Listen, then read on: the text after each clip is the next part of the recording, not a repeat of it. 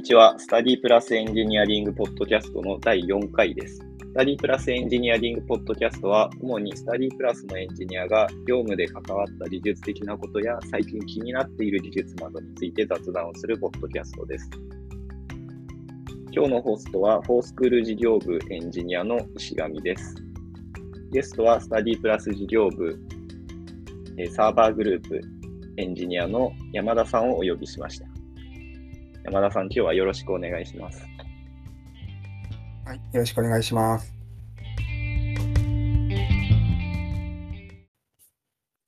はい、なんとか事業部とグループ名を言えました。そうですね、前回のミスは。ちゃんとやる前に確認をしたので、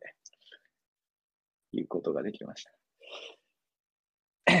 そうですね、実は、えっ、ー、と、まあ、どうでもいいんですけど、この収録 2回目で、あの、1回目をちょっと、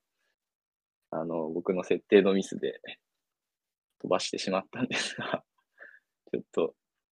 まあ、フレッシュな気持ちでもう1回収録をしたいと思っています。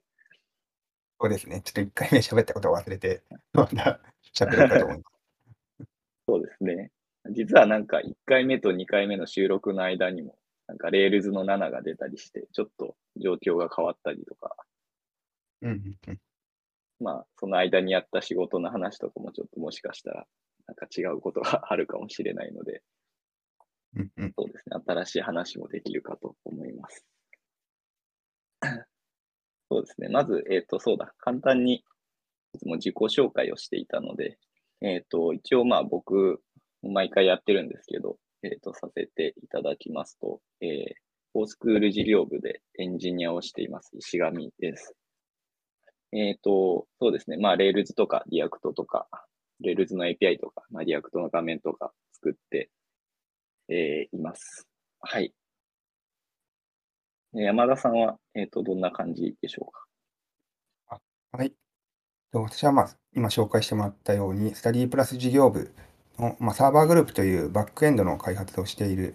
チームがあるんですけども、まあ、そこのリーダーをやっています。で普段は、えっとまあ、バックエンドの開発で Rails とかを触ることが多いんですけども、あとはたまにデータ基盤周りの整備をやったりだとか、あとはまあチームのマネジメントとか採用周りに少し関わったりとかしている、まあ、そんな感じの仕事をしている人間になります。ありがとうございます。サーバーグループは、えっ、ー、と、今エンジニアが何人いて、どういう業務範囲なんですかね？今は4人いて、範囲は、えっと、メインは、えっと、まあ、スタディプラスのアプリのバックエンドの開発になります。でなんで、それが、まあ、Rails のアプリになっているので、そこの、まあ、API の開発だったりっていうのが多いです。で、まあ、それそのアプリのバックエンド以外にも、と社内のシステムとかが結構あったりとかして、まあ、そういうのの、とまあ、開発をやったりとかして、そこはバック、まあ、サーバーチームと言いつつ、まあ、フロントの画面とかもあって、その辺触ったりとかすることもある感じですね。結構なんか、スタディプラスの本体のサーバーというか、メインのところ以外に、結構 Rails のアプリケーションをこまごましたのがたくさんあるんですよね。あ、そうですね。とまあ、その、一応マイクロサービスの構成というか、アーキテクチャを取っていまして、で、そのサービスが今、8か9かぐらい、サーバーチームが見ているものがあるような形ですね。ちょっと正確な数が今、だった。結構なんか、いろんなところを見ないといけないから大変だったり。そうですね。と結構、まあ、ほとんどが Rails のアプリケーションなんですけども、まあ、毎年のようにやっぱ Ruby とか Rails のバージョンとか上がっていったりして、まあ、そのメンテナンスが大変だったりとか、あとは、あの、新しい人が入ってきた時に、とまあ、よく触るシステム、そのサービスだと、まあ、すぐ覚えてもらうことはできるんですけど、まあ、たまにしか触れないものとかだと、ちょっとできる人が限られてきたりとか、そういうのが少し課題に感じているところではあります。なるほど、なるほど。基本的に、まあ、アプリケーションは全部 Rails でただ、Rails のバックエンドだけじゃなくて、フロントエンドもついてくるようなものもあるみたいな感じですかね。あ、そうですね。フロントエンド持ってるのもいくつかあっ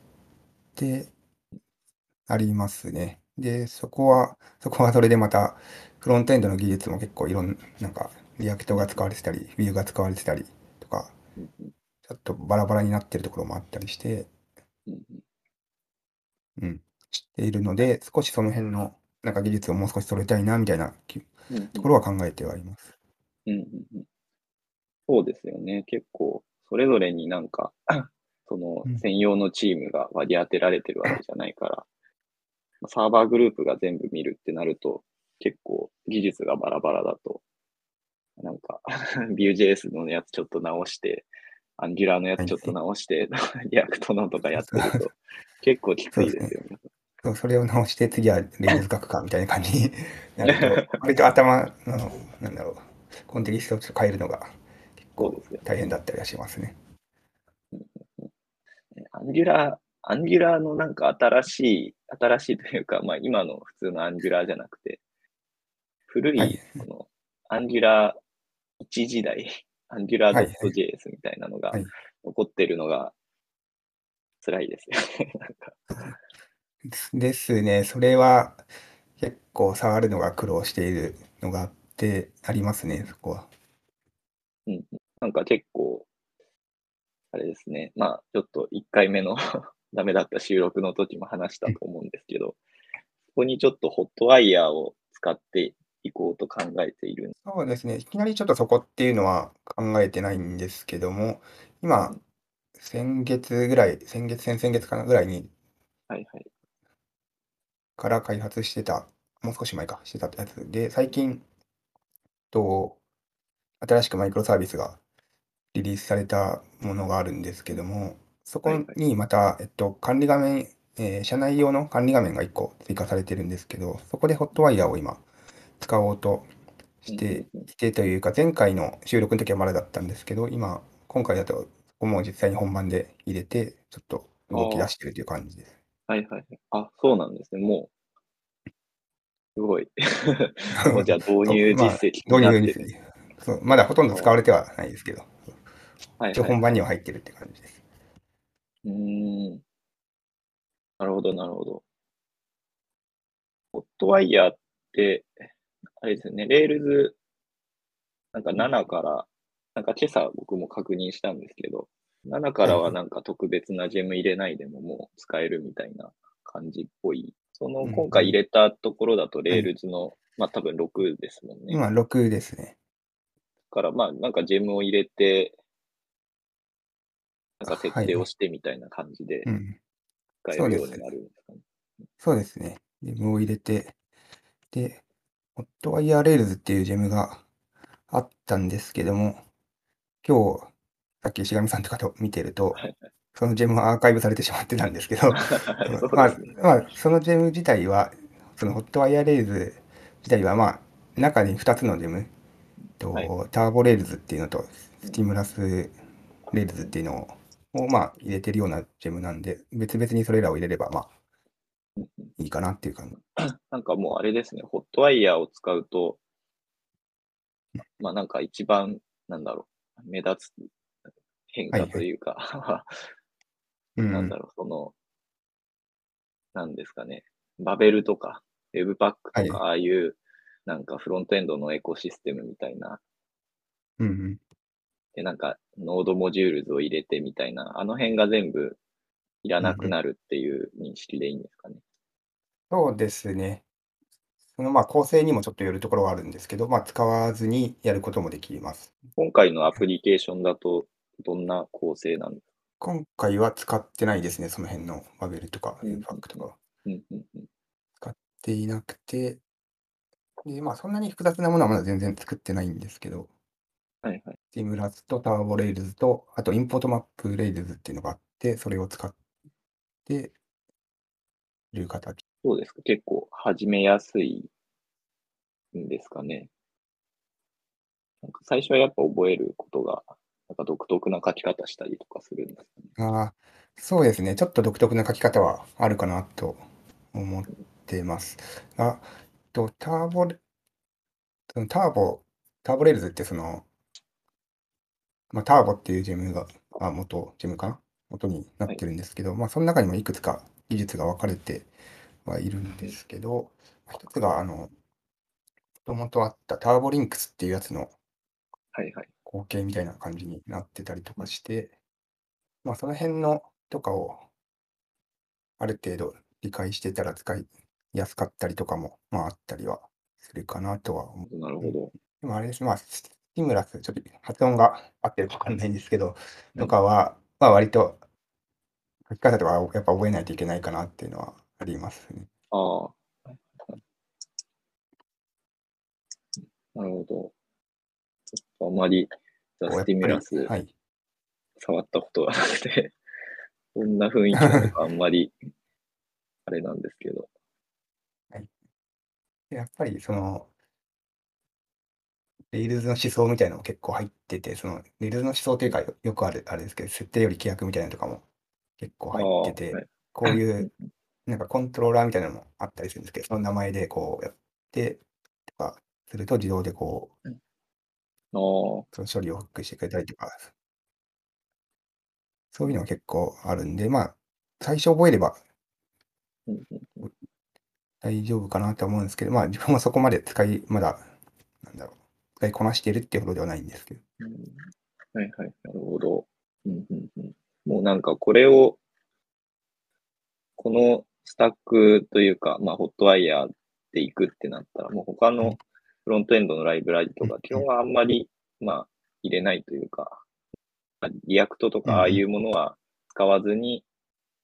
っていう感じですよね、多分。そうですね、これでいくとなったら、そうなるとは思います。まあ、ただ、これ、ホットワイヤーを使って、 React と同じようなものを作れるかって言われると、 React 使ってるサービスみたいな言われると、まあ、やっぱ難しい部分ともあると思うんですけど、割と、あれですね、なんかチームの体制によっては、今の、その、サーバーグループみたいに、まあ、バックエンド中心にやってる人が多くて、で、フロントエンドをもうちょっと触れない、触る必要があるけど、まあ、そこまで、こう、例えばお客さん、ユーザー向けのものではなかったりとか、社内で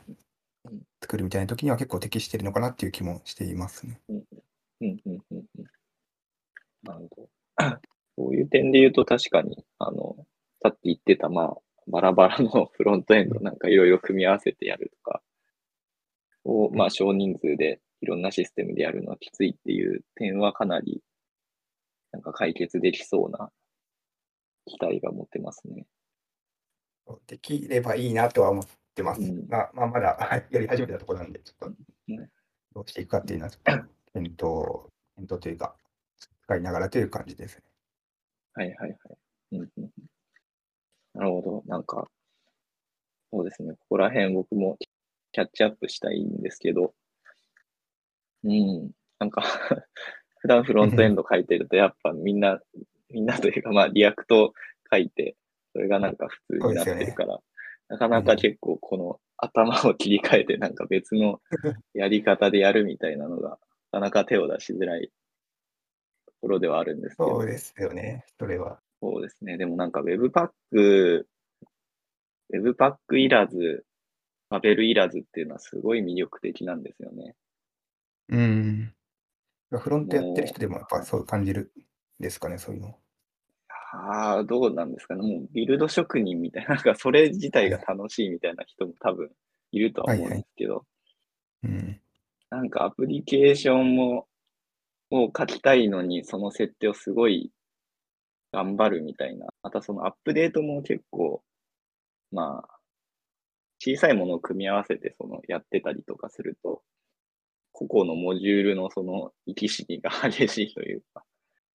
うん Webpack のこのローダー使ってたけど、もうこれはもうメンテオンリーで次はこっちを使いましょうとかなってたりとか。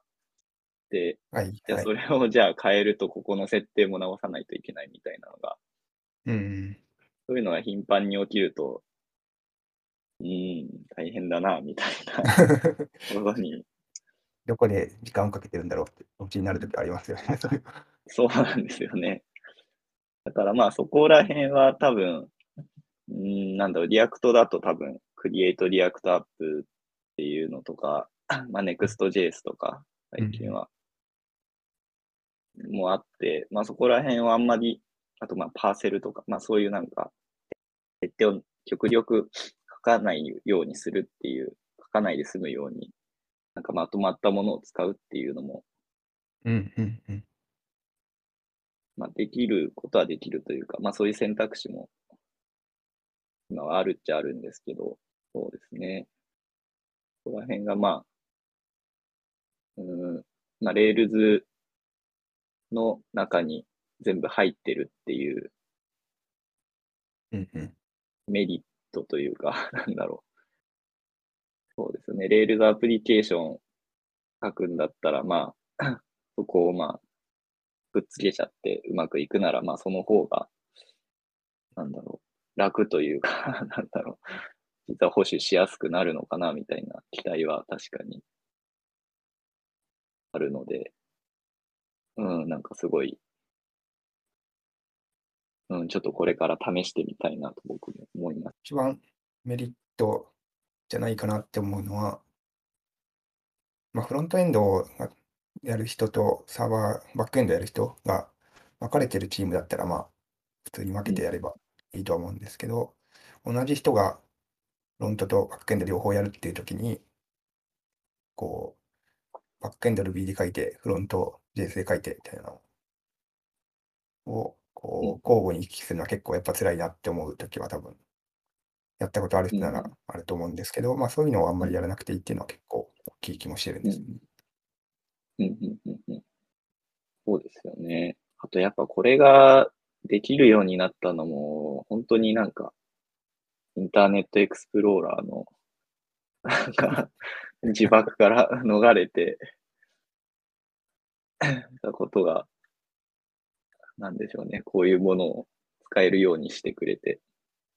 はいはい。そうですね。なんだろう。古いブラウザでいろいろ、なんか工夫して動かすみたいなのがだんだんなくなって、また新しい発想で、新しい発想のツールが出てくると、うん、なんかどんどん来やすい時代というか、なんか開発しやすい 時代になっていくようで、すごい。はい。はいがなくなるだけでフロントの行きやすさがだいぶ変わるっていう。そう、そう。そうなんですよ。なんか時代の、時代が進んでる感じがして、ちょっと嬉しいですね。はい。そうですね。そっか、もう導入されていたって思うと、なんかすごい、後でちょっと、なんか、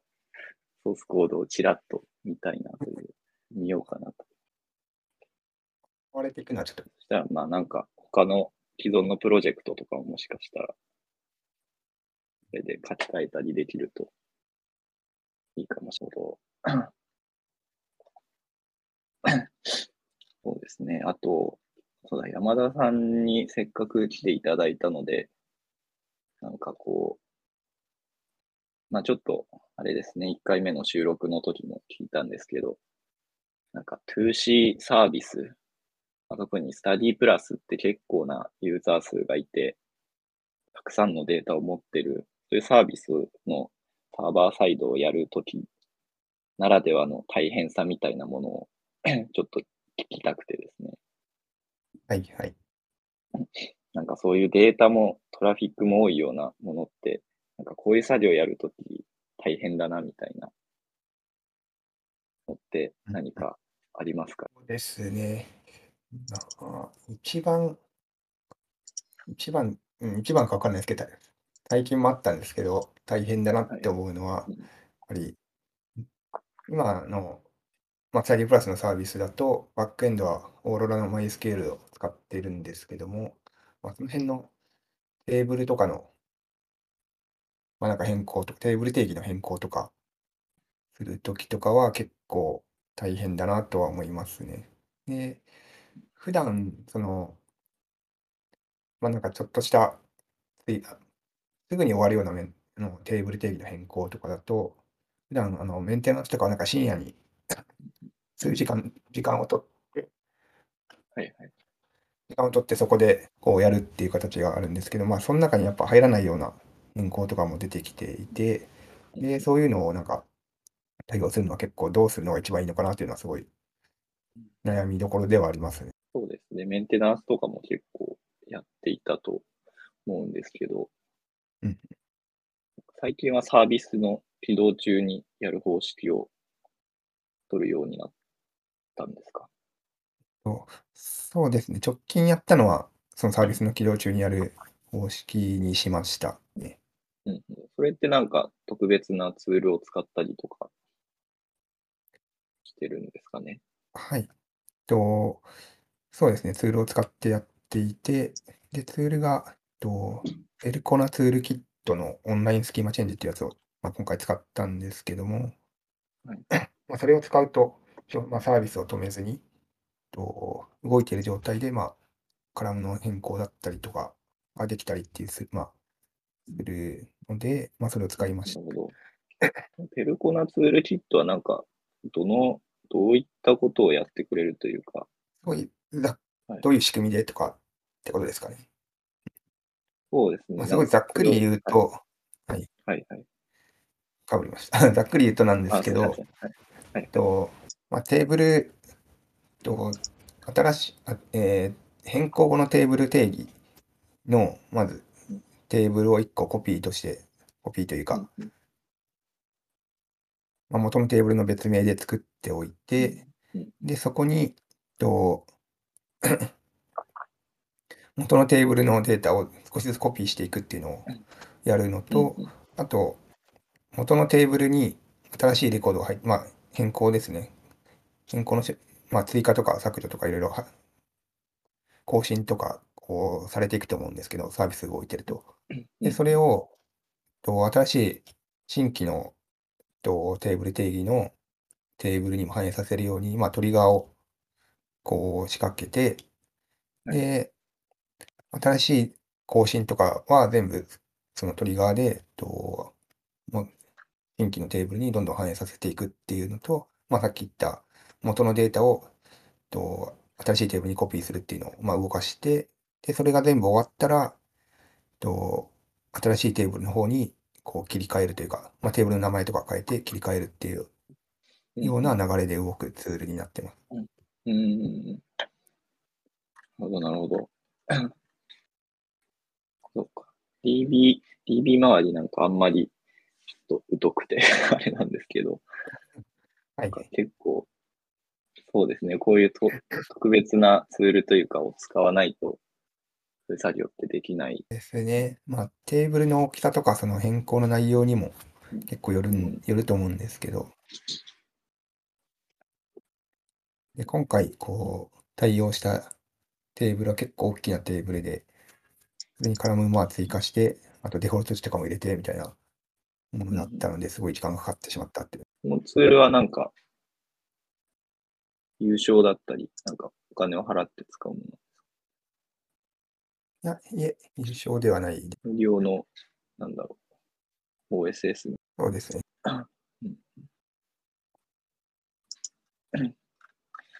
大変ですね。なんか、あの、ちょっとした変更でも、ちょっとした変更っていうか、まあ、データベースのスキーマ変えるときに、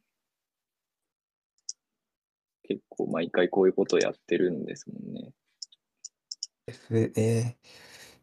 まあ、そんなに大きくないテーブルとかだと、まあ、すぐ、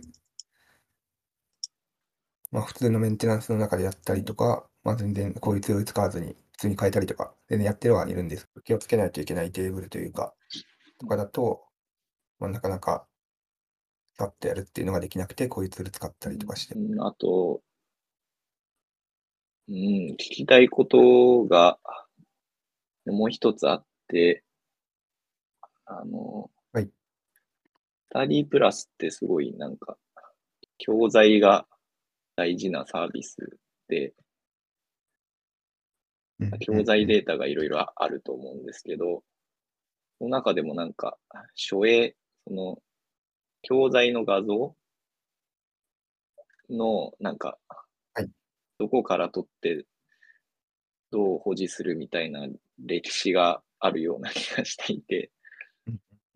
そこら辺の作業を結構、山田さんがされてた印象があるので、なんか、今ってどういう、うーん、なんだろう、どこからデータを取ってるのかとか、なんかどういう感じはいはいしてるのかをちょっと聞いてもいいですか？はいはい。そうですね。自分が知ってる範囲というか、まあ、元、一番最初ですかね、歴史というかなんですけども、もともとスタディプラスの中に、まあ、教材で、教材っていうのがあって、その、そこに、まあ、書影っていう、その本の教材の画像みたいなのを、まあ、外部のサービスから、こう、と、の書影を取ってきてっていうふうに、うん。まあ、やっ。ていて、いましたと。で、その外部のサービスから取るときは、まあ、API 使って取ってきて、まあ、で、どんどん更新してい、新しいのも取ってくるっていうような作りに、まあ、なっていたんですけども、と、2年前ぐらいかな、ちょうど、ぐらいに、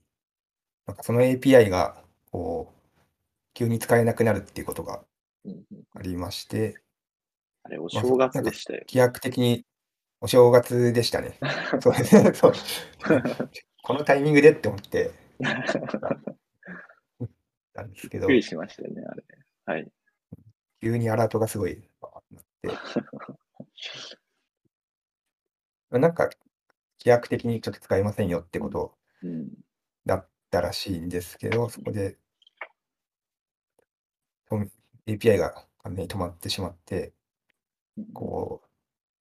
急いでこう別の方法で、なっていうのを、まあ、探したりとか、エラーにならないようにしてっていうのをやっていて、で、まず最初にこう、やったのが、えっと、まあ、いくつかその、書影、本のまあ書影、書影とかを使えるサービスを探している中で、えっと、一個が、あの、あれだ、何個かって、まあ、国会図書館の API を使うっていうのが一つあっ。て、で、まあ、それを使うっていうのがうんありましたと。で、まあ、国会図書館の API とかもまあ無料で使えるやつなんですけども、まあ、国会図書館、種類がすごい多いのは多いんですけど、とやっぱ書影の数とかはそこまで多くはないっていうのがあったりして、で、もう一つは、えっと、OpenBD っていうサービスがありまして、で、これもなんか、書士とかその書影の情報を、まあ、自由に使えるようにっていう考えで作られてる、たり運営されてるサービスで、まあ、そこの API をこう使わせてもらうっていう形でやっていて、で、そこもまあ、と書影とかもそこ数としてはまあ結構あるはあるんですけども、やっぱり今まで使ってたサービスに比べると、ちょっとだいぶ少ないなみたいなのがうんうんありまして、で、そこも、まあ、API 使って、こう、どんどん更新はするけど、やっぱり十分じゃないみたいな時期がちょっとしばらくありありまして、で、そこから、えっと、次はまあ今の形なんですけども、えっと、今は、えっと、その書、えー書士とか書影の情報をこう提供している会社さんがあって、まあ、出版社さんとかがあって、まあ、そういうところからこう購入して、で、新しいのをこう毎日バッチ処理とかで取り込むみたいなか形にして、うんこう書影とかをこう充実させてるっていうことをやっていますね。なるほど。結構いろんなものを試してうん。試行錯誤していたなという 印象で、結構あれですよね、元のサービスが豊富、そういうデータが豊富だっただけに、結はいはい。構あれは打撃がありましたよね。打撃がありましたね。結構、その、うんスタディプラスのサービス 中でも大事な部分だったんで、うん書影っていうのは。そうですよね。やっぱ参考書なんか使うときに、書影がないやつだとちょっと、あーって、がっかりするというか、そうですよね。その本棚とかに並べてもなんかテンションが上がらないというか。そうですよね。本当になんか、あのサービス にバンしてもらいたくなかったというか、まあ、それかなんか本当に OpenBD みたいなのが、うんなんかその、なんだろう、理想の、理想に描く世界というか、書影がもっと自由に使えるようになっていたら、はいはい。いや、本当に素晴らしいなと思うんですけど。そうですよね。こう、やっぱ最初こう調べて OpenBD とかを見たときは、お、これだっていうのはあったりとかして、まあ、使っ、もちろんなんか API とかもすごい、こう、まあ、いい感じにというか作られてたりとかして、こう、結構大量のデータ取ってもレスポンスとか早かったりとか、こう作られてはいるんですけど、やっぱり元の書影の量とか、そういうのがやっぱり、まあ、元元は使ってたサービスとか、その今回購入してるものところに比べると、やっぱり少なかったなっていうのはありました。うんね。うん、なかなか、うん、一筋縄ではいかないというか、書影を、書影をいつでも誰でも使えるみたいな世界は。そうです。その今購入して、書影を購入したりして、それを取り込むみたいなのは、うん。まあそこはなんか最初は人がやってるんですかね。完全に自動化されてるんですまあ、自動化されてますね。まあ、えただちょっと、この提供が API とかで提供はされてなかないので、今は FTP 使ってファイルの、うんそう、をこう持ってきてうん取り込んでますね。ああ一応なんか毎日置かれる。それにしても、まあやっぱ API 叩くのよりかは若干 大大変というか、まあそういううん仕組みとしてはちょっとまあ、うん、うんっていうか、そうですよね。前のサービスが使えてたらっていうのはありますよね。そう、それはありますね。うん。となんか他の、まあ、うちのサービスじゃなくて、他の、まあそういう書影を扱うサービスがどうしているのかな、みたいなのは、うん、なんか知りたいというのが 結構聞いてみたいですよね。そうですよね。どうして？ここはうん、うん。結構、うんどこも試行錯誤しながら やってるのかな。うんうんうん。まあ、それかその、まあ、元使ってたサービスに許されるような範囲に、しまあ、サービスの、こっちのサービスの仕様を、まあ、変えたりとか、なんかそういうこともできるのかな。うん、そうですね。そういう形も、で使ってるところもあるかもしれないですね。なるほど。あと、そうです。僕が聞きたいことで用意したのが、まあ、それぐらいなんですけど、でですね、なんか、あと、このアジェンダに書いてもらっていた、えっと、なんか gRPC を試そうと、動かそうとしているっていう話って、これってなんか、どう、どういった背景でその gRPC やってみようっていう感じになってるんですか？そうですね。と、まあ、とまあ、弊社のそのサービス、バックエンドのサービスとか、こう、マイクロサービスでやっているっていうところがあって、で、今、そのマイクロサービス間の通信とかは、とまあ、REST API で、スキーマとかを OpenAPI とか使ってこう定義してっていう形でやっているんですけども、まあ、そこを、例えばもう少し効率化したりとかできないかなっていうところとか、っていうのと、あと、まあ、gRPC の通信を使うと、まあ、普通の REST API に比べると、ちょっと、えっと通信とかなんか見にくかったりとか、そういう面もあって、まあ、そこは副次的なものなんですけど、セキュリティ面でもちょっと有利にあなったりとかするところもあって、まあ、それだけが十分では全然もちろんないんですけど、うん。とかもあったりとかして、とまあ、gRPC 少しずつ使っていけないかなっていうのを考えて、ちょっと検証とかしてるっていあ、なるほど、なるほど。レストの、レストの API だとなんかどういう問題があったんですかね？うと、まあ、問題があるっていうほどではないですね。ないんですけど、とまあ、レストも、でもまあ OpenAPI とか使ってるんで、一応スキーマとかをベースに開発はしてはいるんですけども、そこのが、えっと、まあ、gRPC で、えっと、プロトコルバッファーとかとか使うと、まあ、よりこう厳密にというか、スキーマ駆動とかで、スキーマをベースにした開発っていうのはやりやすくなるかなっていうところが、あとは通信の部分で、その、と gRPC だと HTTP2 ベースになっているのと、まあ、前提になっているのと、あと、あのデータのやり取り、テキストじゃなくて、そのバイナリーとかを使って、まあ、通信するので、そこで少しこはい。う通信帯域とか使う上で有利になったりとかっていうところの、まあ、メリットはあるかなという。そうなんです。でリクエストとレスポンスがバイナリーになるんですか？あそうです。なんで、その分、まあ、容量がちょっと小さな容量で転送できたりとか、うんうん。確かに早そう。早くなりそう。これをなんか、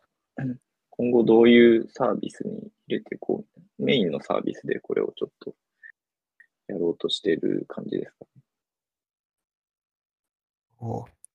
そうですね。まずは、と一部の API からっていう形で、ちょっとやっていこうかなと思っていますね。うんうんうんで、やっぱり一気に置き換えていくとかはあんまりまだ考えてはいなくて、はいはいと一部の API と、あとは、まあ、マイクロサービス間のところで、と特定のマイクロサービス間をで、ちょっと gRPC でやってみるとか、そういうところですかね。で、まあ、そういうのをやる中で、ちょっとうまくいきそうだったら、少しずつ広げていくっていう形にはしたいとは思ってます。なるほど、なるほど。うんうんうんこれ、 Rails で、その gRPC でみたいなのを、うんなんだろう、やっている事例というか、ここアジェンダに上げてもらっているので、 Wantedly さんの、なんか、スライドそうが。発表が結構参考になるんですかね。でね、まあ、その Kaigi on Rails で、 Wantedly さんがこう話されてたやつとかを見ていて、で、 Wantedly さんとかは、多分結構前から gRPC いろいろやっていて、テックブログとかにもすごい書いているので、まあ、知見とかもすごい持ってる、されてるのかなっていうのはあるんで、なんかそれをそのまま真似しようとすると結構大変だろうなっていうのもあるんうん。で、まあ、参考になるところは参考にしてっていうのをやっていけたらなとは思ってますね。結構その Kaigi on Rails で話されてたやつとかだと、割とがっつり Rails のところをこうもう作り変えてるっていうか、こう、ミドルウェアのところを変えたりとかしてはいいて、まあ、それはそれで、こう、まあ、技術力もいるし、運用とかも結構、やっぱ大変そうだなっていうのもあったりもするので、うんうんこれすごいですよね。なんかそう、すごいですよね。そう。すごい、本当に確かになんか気合、気合を感じるというか、その、 Rails が提供してくれるものを結構軒並み置き換えてるというか、自前実装にしてる感じですもんね。うん。ビューとコントローラーと、モデルの一部とミドルウェアと、ですよね。それをでもやっぱりやるだけのメリットがあるというか、特にやっぱ、いろんなサービス、マイクロサービスみたいな形になってると、一度作っちゃえば、まあ、なんですかね。まあ、それぞれのサービスでそれが使えるから、なんかよりいい開発体験になりそうな感じがするね。すごいな すごいなんか、これはすごいですよね。ここまで仕組みとか。うん。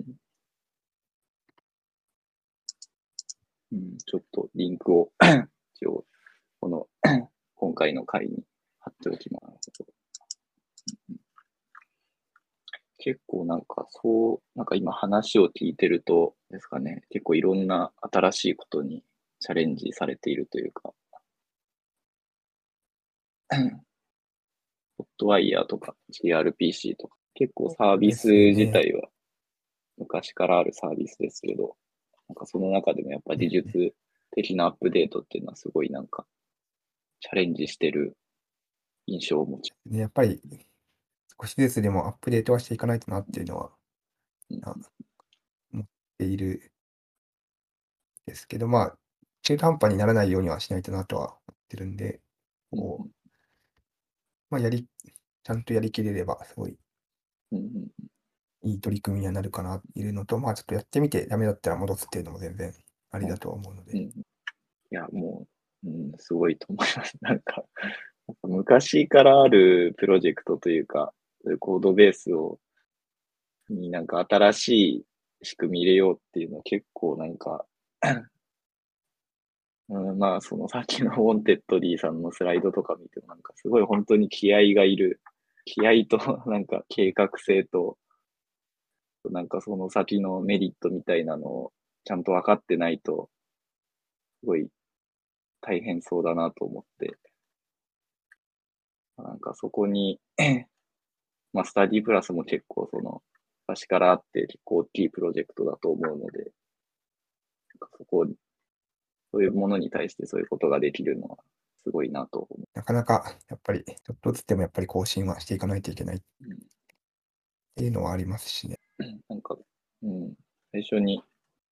用意したアジェンダだと、大体話してしまったんですが、何か話したいこととか逆にありますか？したいこと。あ、なんかそうだ。DHH の リモートワークについての話が貼ってあります。ああ、はいはい。これは、あれですね。なんか、フォークエルさんの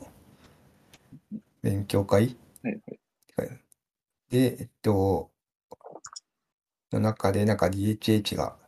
少し話をするみたいなのがあって、それがなんか YouTube とかに動画にアップされていて、ちょっとそれを見たんですけども、なんかリモートワークについて、こう、考え方みたいなのを話してるやつですね。なんかその中で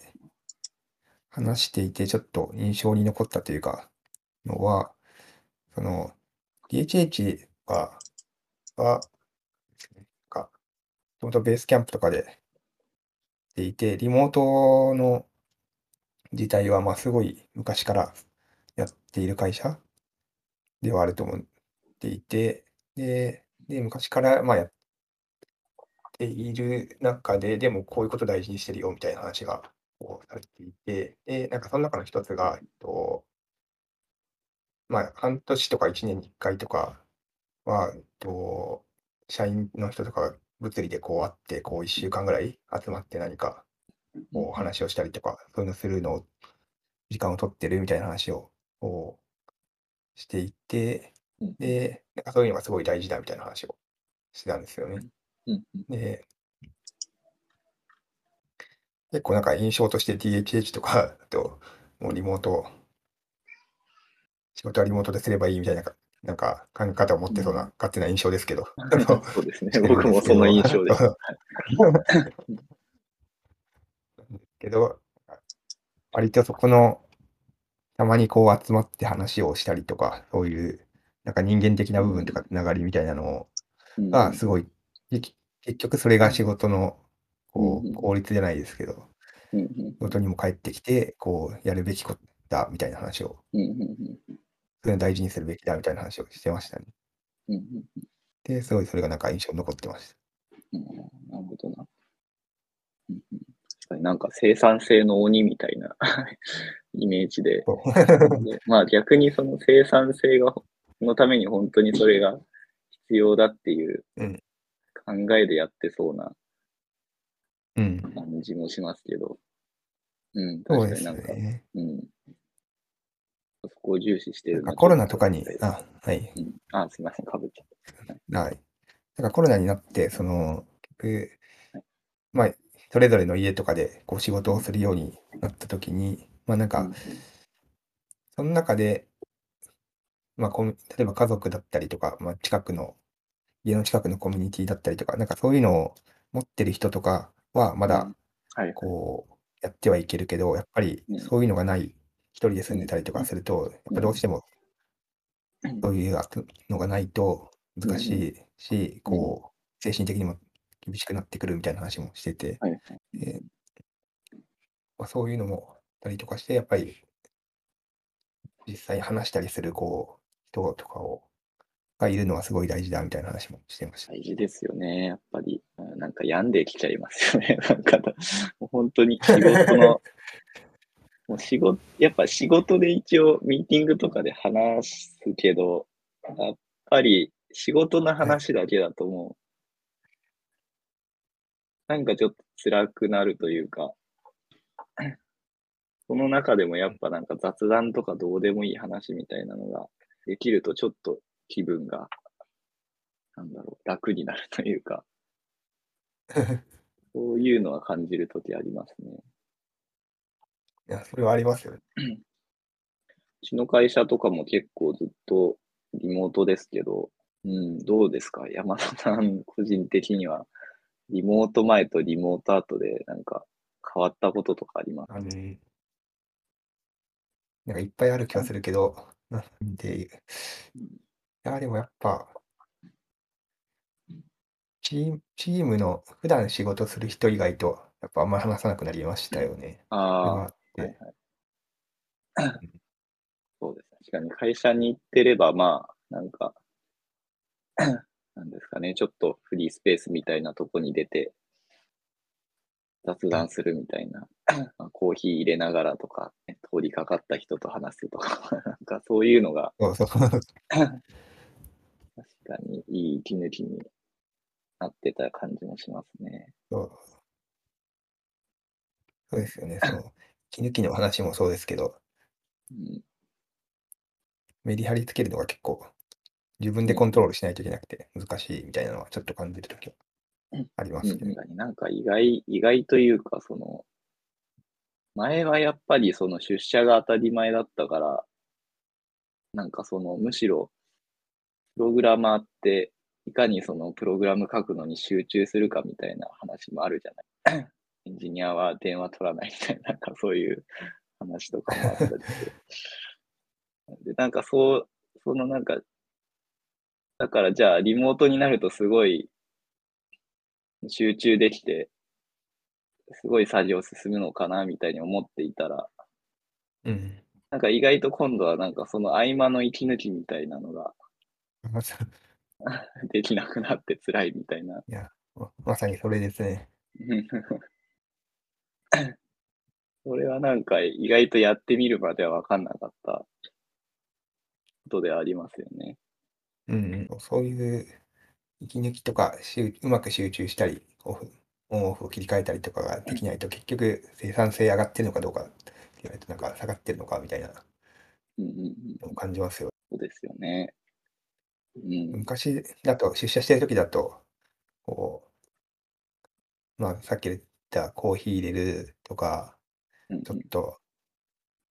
ミーティングでちょっと部屋移動するときに、うんちょっと歩いたりとか、話したりとか、とか、うんうんうん。あとなんかランチ行くみたいな。とか、うん。なんかちょっとずつなんか、こう、間に休憩じゃないですけど、こ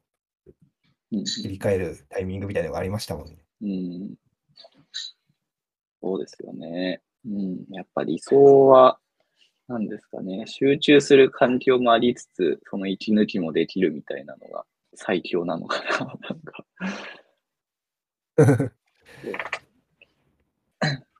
どっちもできるといい一番いいですすね。うん。うん。出社してた頃は逆にやっぱりなんか、集中したい時にできない問題っていうのもあったような気がして、ここがなんかやっぱり、うん、ちゃんと切り替えたい時に切り替えられるみたいなのが、なんか理想ではあるような。DHH が言ってるとやっぱなんか、説得力があると、ずっとリモートワークやってる、リモートワークの走りみたいな 人が言ってると、なんか説得力がありますね。はい。じゃあまあ、1時間ぐらい話したので、これぐらいですかね、今日は。そうですね。うんはい。はい。ではでは、じゃあ本日は以上にしたいと思います。はい。では本日のえースタディプラスエンジニアリングポッドキャストは以上になります。山田さん、本日はどうもありがとうございました。ありがとうございました。じゃあ、えっ、と、最後に採用情報についての案内ですが、えっ、と、スタディプラスではエンジニアを募集しております。えーですので、ご興味のある方は、えっ、と、ポッドキャストのページに貼った採用ページから、えご確認、えご応募いただけますので、えーぜひ見ていただけると、え幸いです。はい。では、ここまで聞いていただいてありがとうございました。